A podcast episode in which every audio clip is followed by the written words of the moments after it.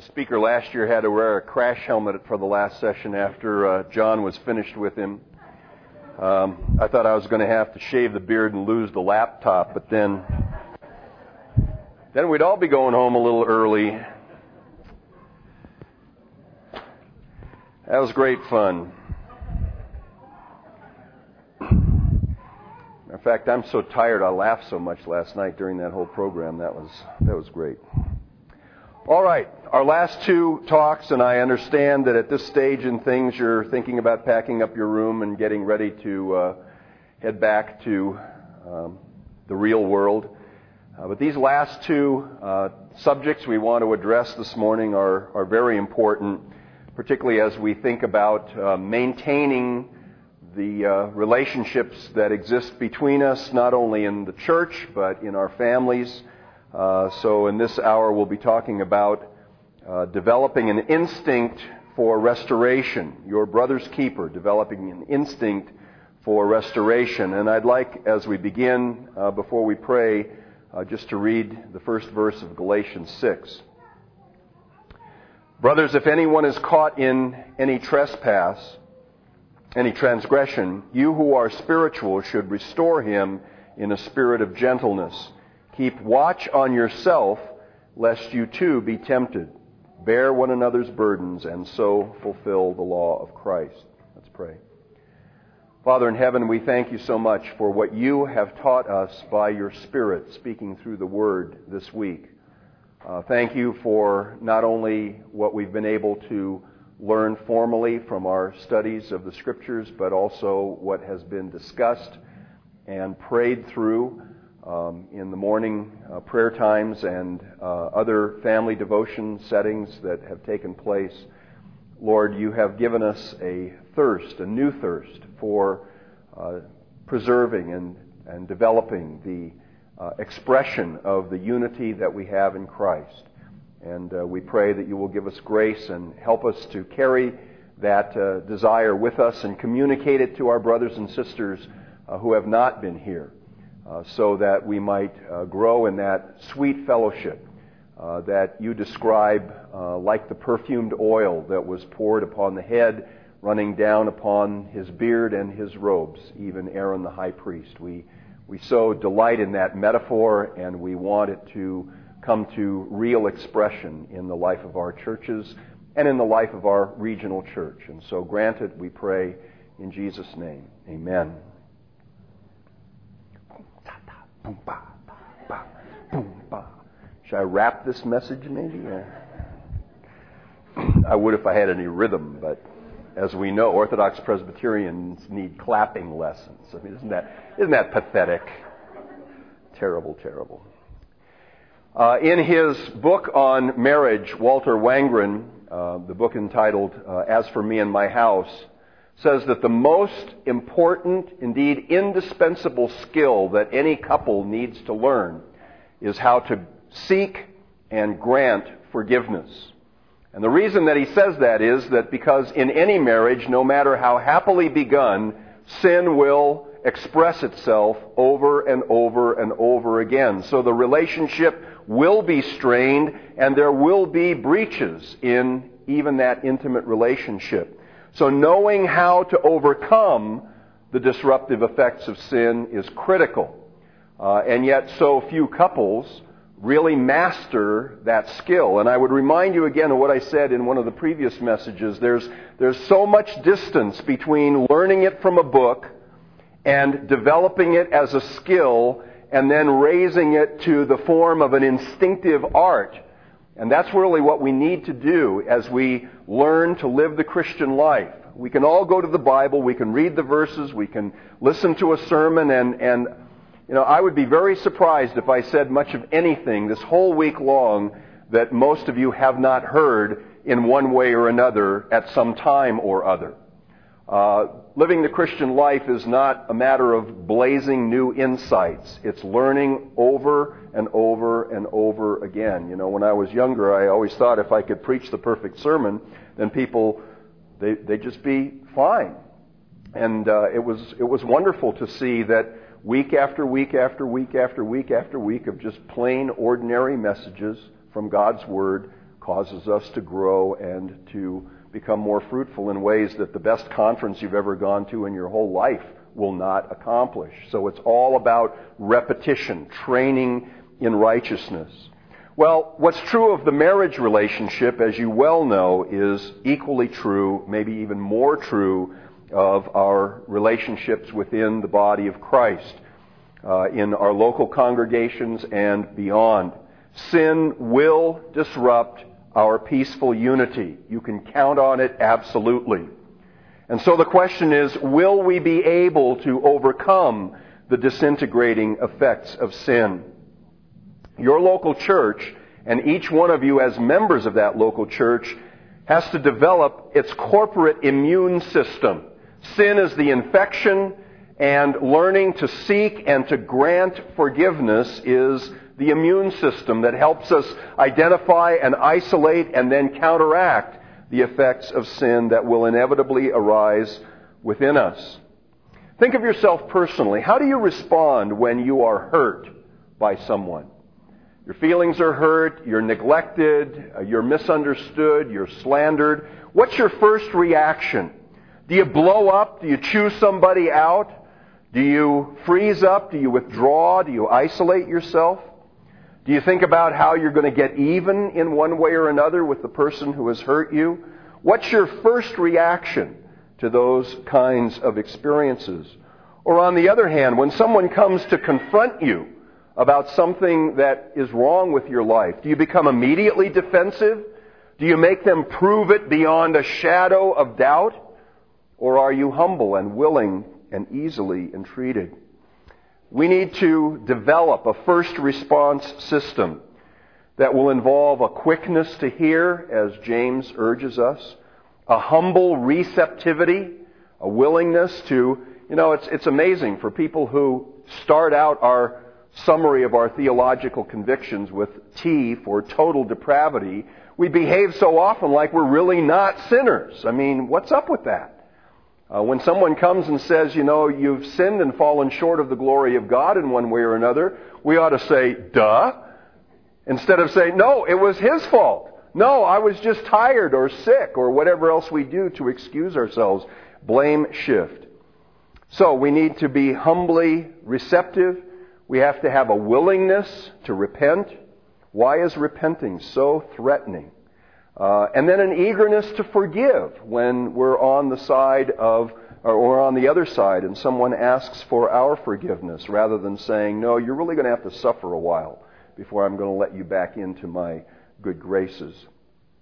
And this has to become instinctive. It has to become a matter of deep-seated skill as a result of disciplined training. I've known a couple of guys in my life who were instinctive evangelists. Uh, I think of John Fickert, who was for some time the uh, denominational evangelist, and Jack Miller, who was one of my professors in seminary. When I go to McDonald's, I'm looking at the menu trying to decide what I want to eat and how quickly it's going to clog my arteries and how quick I can get in and get out. When those guys went into McDonald's, they didn't study the menu, they studied the clientele, and they were already trying to decide who they were going to sit down next to, strike up a conversation with, so that they could begin to introduce them to the Lord Jesus Christ. Well, we need that kind of instinct for reconciliation as well, so that whenever something surfaces in our midst that disrupts our fellowship, we're going to be right there. Not as busybodies, not as little judges to pass judgment, but as ones who are eager to see the disruptions of sin overcome in our lives. And so that's what we're going to talk about uh, for a little bit this morning in this message. How do we develop that motivation, that attitude, that instinct that is eager to restore? You know as well as I do that the Bible is very concerned about motives and attitudes of heart, as well as about words and actions. And God gives us many, many reasons why we ought to see the importance and the blessedness and the goodness of being uh, eager to maintain the unity of the Spirit in the bond of peace. And we've talked about many of those incentives during the course of our message, um, uh, messages this week. And, and now we'll, we'll see how God motivates us and encourages us to this good work of seeking uh, reconciliation uh, in the midst of uh, our fellowships. So, in the first place, like your good shepherd, you must develop an instinct for shepherding one another, seeking and finding that which is lost. If you turn to Matthew chapter 18, verse 10, there we um, read, See to it that you do not despise one of these little ones, for I tell you that in heaven their angels always see the face of my Father who is in heaven. There's a textual question about verse 11, but let me read it anyway. For the Son of Man came to save the lost. Verse 12, what do you think? If a man has a hundred sheep and one of them has gone astray, does he not leave the 99 on the mountain and go in search of the one that went astray? And if he finds it, truly I say to you, he rejoices over it more than over the 99 that never went astray. So it is not the will of my Father who is in heaven that one of these little ones should perish. Your concern to seek and to recover a straying brother or sister ought to parallel the concern of your heavenly Father. It is not the will of my Father who is in heaven, Jesus says, that even one of these little ones should perish. Jesus' exhortation there in verse 10, do not look down on one of these little ones, is a challenging one. Any attitude on our part of indifference or neglect, much less vindictiveness or abusiveness, directed toward another believer, particularly when they are struggling with temptation or stumbling or straying, is a symptom of that kind of looking down on uh, another, which Jesus here prohibits. Here we can see again our Savior's concern for His little ones. And it's not children particularly which are in view in this passage. I think B.B. Warfield has argued convincingly in his little article on Christ's little ones that Jesus here is speaking about all of his disciples in that tender care that he has for them as if they were little children. The attitude of the Heavenly Father is one of deep compassion and loving concern. Jesus says the angels of these little ones stand before the Father's face in heaven. And I, I really can't go very far down this sidetrack, but again, Warfield addresses it in some of his writings. Um, some have suggested that Jesus is referring to angels that we would consider to be guardian angels. Um, it appears, though, that it's, it's more the idea of their spirits, not as disembodied spirits, but kind of as their representation. In Acts chapter 12, verses 14 through 16, where the disciples think it must be Peter's angel banging on the door for admittance. Remember, Peter's in prison. The church is praying for him. He shows up at the front door, and uh, and they won't let him in at first. But in in the meantime, it says in the text that they thought it was his angel. Um, so it's something like that that stands immediately before the presence of the heavenly Father. And uh, so the angel, at least as Warfield describes it, is some kind of recognizable identity of a person, but not their actual physical presence. The central point, though, is that the Father takes the most direct and personal interest in the well-being of these little ones. Therefore, you and I should take that same care as we shepherd one another and those of us who are leaders in the church as we shepherd the congregation and live as examples to the flock. Every one of the sheep should also imitate this same concern. There's more than that. In verse 14, Jesus says the Father is not willing to lose any of his sheep. Jesus' comment here has reference to the flock, the people of God, as covenantally identified. Now, God's ordained process of shepherding and uh, discipline, when it's faithfully practiced, will have the effect of distinguishing the true sheep from the false. That is, the goats, as they're described in Matthew 25 32, or much more, the wolves in sheep's clothing. Those who hear and heed the voice of the Good Shepherd will be separated from those who will not, as the process of our admonishing and exhorting one another goes on. That process will also distinguish true shepherds from false, the mere hirelings that Jesus speaks about in John 10.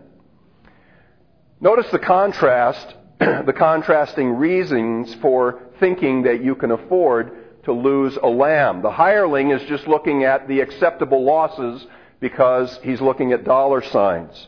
But the true shepherd, for them, or for true shepherds, the loss is personal. And he is um, hesitant. He uh, abhors the idea that he would lose any one of the sheep entrusted to him. So the Father's never willing to lose even one of his true sheep. There are no acceptable losses in tending God's flock. And so Jesus said, and could say rightly at the end of his earthly ministry in a way that none of us, because of our failures, will be able to say, While I was with them, I kept them in your name, which you have given me. I have guarded them, and not one of them has been lost except the son of destruction, that the scripture might be fulfilled. So God has that concern, and I think sometimes, you know, when we're on the outs with one another, we just think, okay, I can live without this relationship. It's all right if we're not reconciled. Um, it might be nice if it was easy, but it's going to be hard. It's going to be embarrassing. It may be costly. And so I'll just let it go. And as we let those relationships drift apart, now obviously sometimes people move away and there are other uh, providential factors, but particularly in our, in our local churches, if we've just decided that we don't have to be so close to so and so anymore, we really are saying that there are acceptable losses because there may be sin involved that's detrimental to that other person's life, not just whether they've happened to hurt you or abused you in some way. So, against the background of the Father's concern always to be seeking and reaching out for those who are straying, and our Savior's good shepherdly attitude along those same lines, God has given us a methodology for effectively seeking and restoring the one who is straying, even at the expense of the many. And here Jesus gives that little parable of the 99 that, uh, and the one that goes astray. What do you think? Jesus asks. How do you think a man will act if he loses a sheep, especially if he only loses one out of a hundred? Well, it depends. It depends on whether that person is a shepherd or whether that person is a hired servant. The disciples are being called in this to be shepherds of God's flock. Of course, if they are true shepherds, they will seek, they will recover, and they will rejoice in the one that is restored. Can that be said of you? Could we say, of course, you so imitate the heart of your shepherd Savior that you will seek, you will do all that you can to recover, and you will rejoice in the restoration of the one who is strayed. It's not numbers or convenience or the dangers that threaten us that are in view. The shepherd acts because of the need of the straying sheep in order to restore that one. It is love and concern for the true need of the weak and wandering sheep. And so, for that reason, to neglect, for any reason, whether it's fear or indifference, is terribly wrong on our part. It's sin. It robs you and the person who could be restored of the prospect of joy in that wonderful recovery. Now, this is a metaphor, the shepherd seeking the lost sheep. And you know, it goes on uh, um, uh, all kinds of religious art, the, the good shepherd seeking the lost sheep. Um, but it's explained in this context, and we'll talk more about this in, in the next hour, but just so that you see it here in context, this, this metaphor of shepherding is unpacked in Jesus' description of the process of discipline outlined beginning in verse 15. But we need to see that the process has to be understood through the lens of the metaphor. When we think about following Matthew 18, and that's the slogan that we use, right? Oh, you should have followed Matthew 18, or do I have to follow Matthew 18? That's the one that always gets me. Do I have to follow Matthew 18 in this case? Well, it depends on whether you want to be a shepherd or whether you want to be a hired servant. If you're just a hired servant, no. You can find any excuse you can that will justify in your own mind not following Matthew 18. But you see, when you follow Matthew 18, you're not just following verse 15 and following, you're following verse 10 and following as well. And so we need to see, I mean, imagine if this was a different metaphor. If that same description of going to your brother privately and then going with two or three witnesses and then taking it to the church. If that's, if that's what we're supposed to do, but Jesus wants to sell this procedure to us. He wants to motivate us to this procedure. What if he had used a different metaphor? Even a different biblical metaphor? How about something like striking the enemies of God down with a mighty sword? Boy, then we could get into it, couldn't we? All right, now I'm going to get them. In the Lord's name, I'm going to get them. You see, Jesus could have described the process in any number of ways. He chose to describe it in terms of a shepherd tenderly seeking to restore a straying brother or sister, a straying sheep. And, and I think it's so very important in learning how to follow the procedure that we learn it with a shepherd's heart, that we learn it with that desire to seek and to save that which is lost. I mean, I, I don't think the phrase, do I have to follow Matthew 18, will ever slip through your lips again if you have that kind of love for one another. I think even in matters of public sin, when we all sort of admit, well, if it's really a notorious public sin, then we can hammer somebody in public right off the bat. No, even then, going to seek and to restore personally and privately is the best place to start.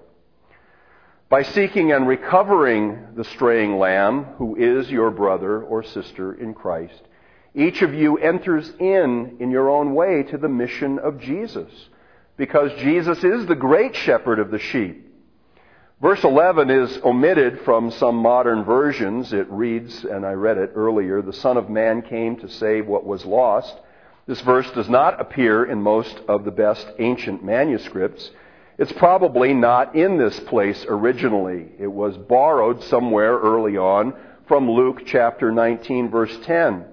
But this insertion does represent at least an ancient gloss uh, an interpretive comparison, and it draws our attention back to Jesus and his mission as the Good Shepherd. So even though on textual reasons we would not necessarily say it's here, it's a good reminder that Jesus is the Good Shepherd who seeks the lost.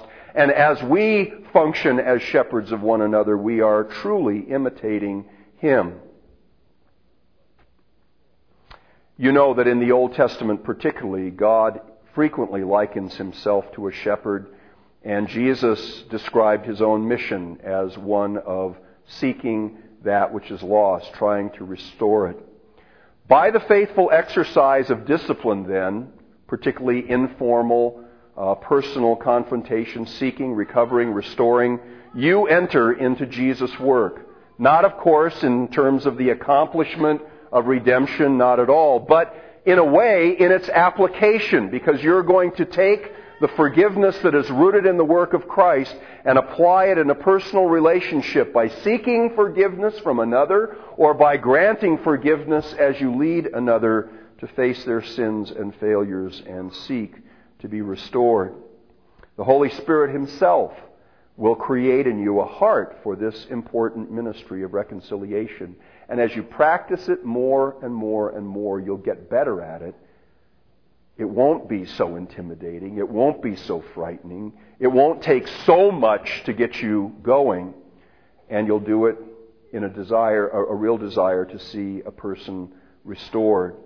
The heart of the gospel, remember, is salvation, it's recovery, it's reconciliation for people who are not looking for it. We're not beating God's door down saying, please help us, please have mercy on us. While we were sinners, Christ died for us. While we were estranged, He came looking for us. That's what drives then our desire to go and seek to restore one another as well. You are called as believers to seek and to save that which was lost in your own particular way as imitators of Christ. And you must apply these principles in the life of your local church body. Secondly, seeking to restore an erring brother is a ministry of humble, loving helpfulness. Humble, loving helpfulness. The responsibility of every Christian. And here I want to look back just for a moment to uh, Galatians 6, 1 and 2. I didn't pay close attention to when we started. Where are we up to here? Are we still going to stay on the same schedules or trying to? 10:30. Okay, we're good. We're good. Um, sorry. You know, that uh, Tetra joke last night, I uh, missed that because I didn't know what Tetra was. So, sorry. Uh, everybody else got it, though. John said he tried to pick a game that everybody would know, and they all knew it except me. So, I assure you I'm not playing Tetra up here. I'm just losing my place, and it's not quite as easy to find this way. So. The technology is a mixed blessing. Brothers, if anyone is caught in any transgression, you who are spiritual should restore him in a spirit of gentleness. Keep watch on yourself, lest you too be tempted. Bear one another's burdens, and so fulfill the law of Christ. Here the apostle calls us to a ministry of, recon- uh, of restoration which should be carried out in a spirit of gentleness. At least that's the way the ESV and the King James uh, and some other translations render it. Not just gently. That is, gentleness should be characteristic rather than a single isolated act. I mean, you all know people who are just grunt, grouches and grumps and hard to get along with, but at least for a particular person, at a particular time, they can be very gentle. I mean, I've heard tell that Adolf Hitler was real sweet to Eva Braun. But you wouldn't have called him a gentle person. You wouldn't have characterized him as a, a man who had a gentle spirit, not when you can gas millions of people to death. We need a spirit of gentleness. Not just to be able to say every once in a while, well, I was really kind under those circumstances. And that takes some cultivation. Restore one another gently. When our son David, our oldest son, was very small, um, he uh, pulled a pot of uh, almost boiling tea water off the uh, dinner table when we weren't looking and spilled it on his chest, and he scalded his chest. And it was a terribly painful injury. And uh, after we got him treated, we had to uh, change those dressings each day. And I remember that I had to hold him down, and Sherry had to take those dressings off and then put them back on again for several weeks while the healing process went on. I can tell you, we have never been more careful and gentle in our lives as administering that kind of process. Some things you can be rough about. But when you're trying to restore one another, that's the kind of gentleness, that's the kind of care that ought to be there in your heart. Now, we were that careful because we loved him very much.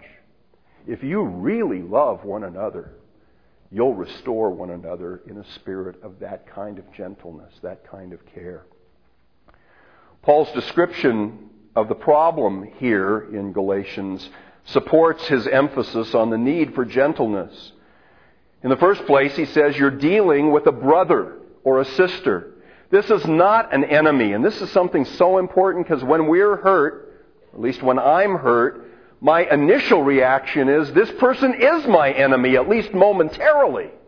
I never think, oh, faithful are the wounds of a friend. I'm wounded, he must be my friend. No, I think, oh, why are they trying to get me? We need to be able to remind ourselves and train ourselves to remember that we're, when we're working with each other within the body of Christ, we are brothers and sisters. We are not enemies, even when we may sinfully do unkind or sinful things toward one another. We're not even talking about neighbors here. You're supposed to love your neighbor as yourself. But rather, the brotherly affection That should be the operating principle for believers. John 13, verse 34 A new commandment I give to you, that you love one another just as I have loved you. You also are to love one another. By this all people will know that you are my disciples if you have love for one another.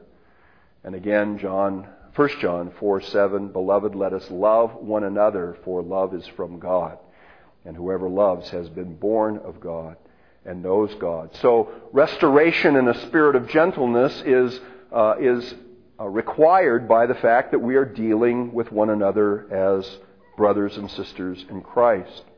Secondly, this gentleness is required because Paul describes this brother or sister as caught in sin. Now, that's not to suggest that the other person may not be sinning, deliberately sinning, but to recognize that for all of us, as believers, sin is alien to our true nature now, even though we continue to wrestle with it as an indwelling reality. And so there is a sense that even when we are participating in sin, we're trapped. And, and here the metaphor is like a beast of burden that's about to collapse under a load. You think of those pictures sometimes you see of, uh, of third world countries where maybe a donkey is going down and, you know, got wood piled up, you know, 8 or 10 or 20 or 30 feet. You think, how can that little fella carry that heavy load? Well, maybe if you put one more stick on there, he would collapse. That's the picture. And there's a danger then of even greater damage if care is not used in effecting the rescue. If that little guy goes down, you're going to have to unburden him so you can get him back on his feet again. If you go around to the business end and just whack him with one of those sticks and keep going until he gets up and gets moving again, you'll kill him. And when we are caught in sin, the last thing we need is somebody back there with the rod saying, come on, get going, get going, get going. Somebody has to lift a load, lift a load. Pharisees don't do that. Remember what Jesus said about the Pharisees? They like to pile the loads on and they won't lift one finger to help somebody carry it. And we're that way more often than we're admitting. So, if we're caught in sin, that's why we need to be gentle, to help lift that burden in a sense, you have to sometimes use the jaws of life on one another to open up the wreckage that sin causes so that you can release your brother or sister through repentance and forgiveness from the trap. Now, I should mention here, and I'll mention it again next time, this is how we begin. Sometimes, as Jesus acknowledges, when you go in a spirit of gentleness and you do try to tenderly restore somebody, they blast you out of the water. They don't want to hear it. They don't want even a tender, gentle rebuke. And as the process of working with one another unfolds in the face of that stubbornness, God is willing to up the ante in terms of the strength of the confrontation until it finally comes to the church and may even issue informal church discipline. So the way we begin isn't always the way we end. But thanks be to God, if we begin this way, we solve 90% or more of the problems before we even get moving down the way because it's so easy to be restored. It's so easy to repent by someone who comes to you humbly, one sinner to another, and says, Brother, I think I see this in your life. It's not right, whether you've hurt them or not, and they're seeking to help you carry that burden. And indeed, carrying burdens becomes explicit there in verse 2. You are to bear one another's burdens and in this way fulfill the law of Christ. You've got to put your shoulder under the load. Helping your brother rid himself, your sister rid herself of the ensnaring sin by teaching them, perhaps, by rebuking them, perhaps, by correcting them, by training them through sustained accountability, whatever goes into the mix in each case, that's a duty that we must fulfill. It is the law of Christ. We cannot turn our back on it. In a deeper sense, your brother or sister is your burden. You are your brother's keeper. At least the old timers or the people who like to watch Turner Classic movies, you know that very famous scene from Boys Town uh, when one of the young lads is carrying a, a little guy on his back, and, and the priest says, Boy, he must be heavy. And the, the boy says, No, he's not heavy. He's my brother. We have the responsibility to bear one another's burdens. And this is the duty of all of you who are spiritual. And you might say, ah, good. That lets me off the hook because I'm just ordinary. I'm not spiritual. And of course, if we lived uh, in a church whose theology was uh, developed in terms of tiers of spirituality, then maybe we would have an out. But you know as well as I do that for the Apostle Paul and the whole Bible, every Christian is spiritual because every Christian possesses the Spirit of God as the first fruits of the benefits of redemption in Christ.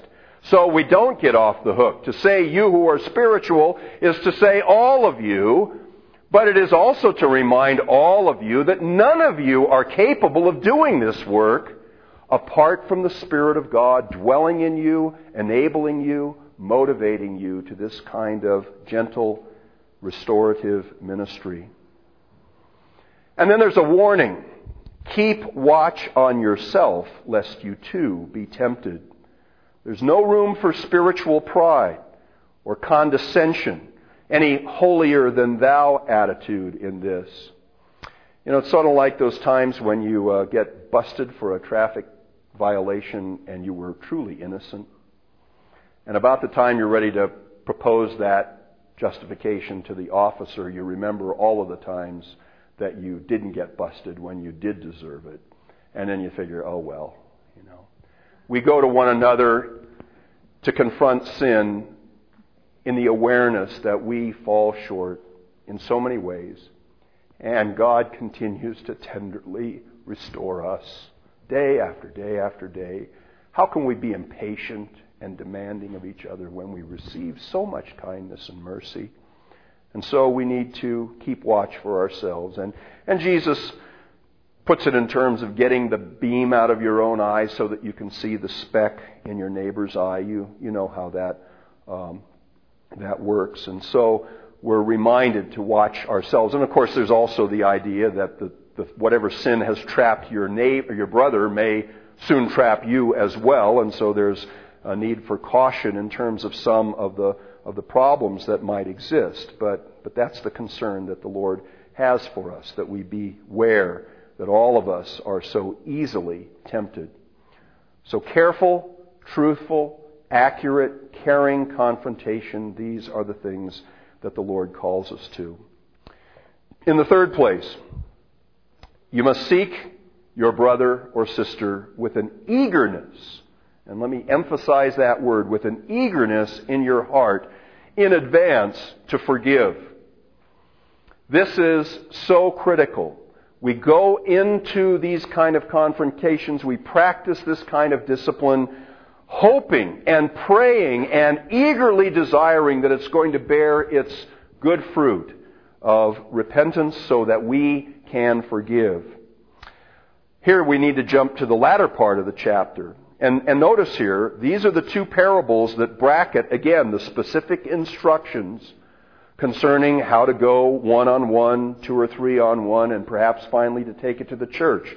Jesus sets it up with the parable of the lost sheep, and now he rounds it off with the parable of the unforgiving slave. Verse 21.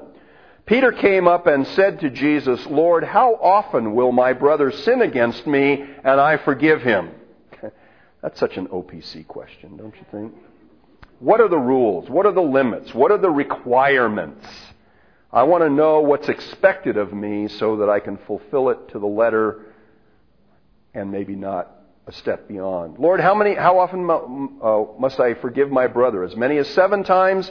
And Jesus said to him, I do not say to you seven times, but seventy times seven. now there again, our, our inclination is to do the math. Okay, not seven times. How much is seventy times seven? That's the limit. Jesus' point is, you're asking the wrong question, and he shows that by the story that he tells. Verse 23. Therefore the kingdom of heaven may be compared to a king who wished to settle accounts with his servants. When he began to settle, one was brought to him who owed him 10,000 talents. And since he could not pay, his master ordered him to be sold with his wife and children and all that he had, and that payment would be made. So the servant fell on his knees, imploring him, Have patience with me, I will pay you everything. And out of pity for him, the master of the servant released him and forgave him the debt. But when that same servant went out, he found one of his fellow servants who owed him a hundred denarii. And seizing him, he began to choke him, saying, Pay what you owe! So his fellow servant fell down and pleaded with him, Have patience with me, I will pay you. But that servant refused and went and put him in prison until he should pay the debt. When his fellow servants saw what had taken place, they were greatly distressed and they went and reported to their master all that they had that all that had taken place.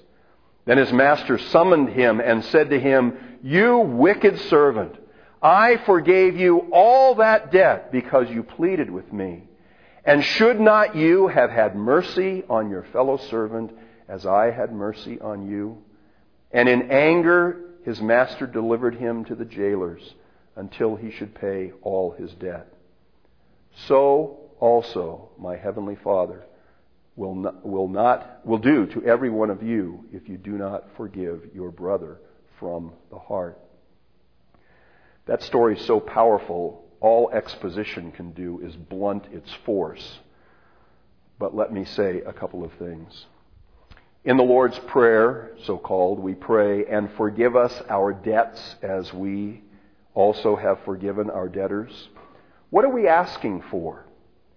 Jesus does not explain any of the petitions of the Lord's Prayer except this one when he says in verses 14 and 15, For if you forgive others their trespasses, your heavenly Father will also forgive you. But if you do not forgive others their trespasses, neither will your Father forgive your trespasses.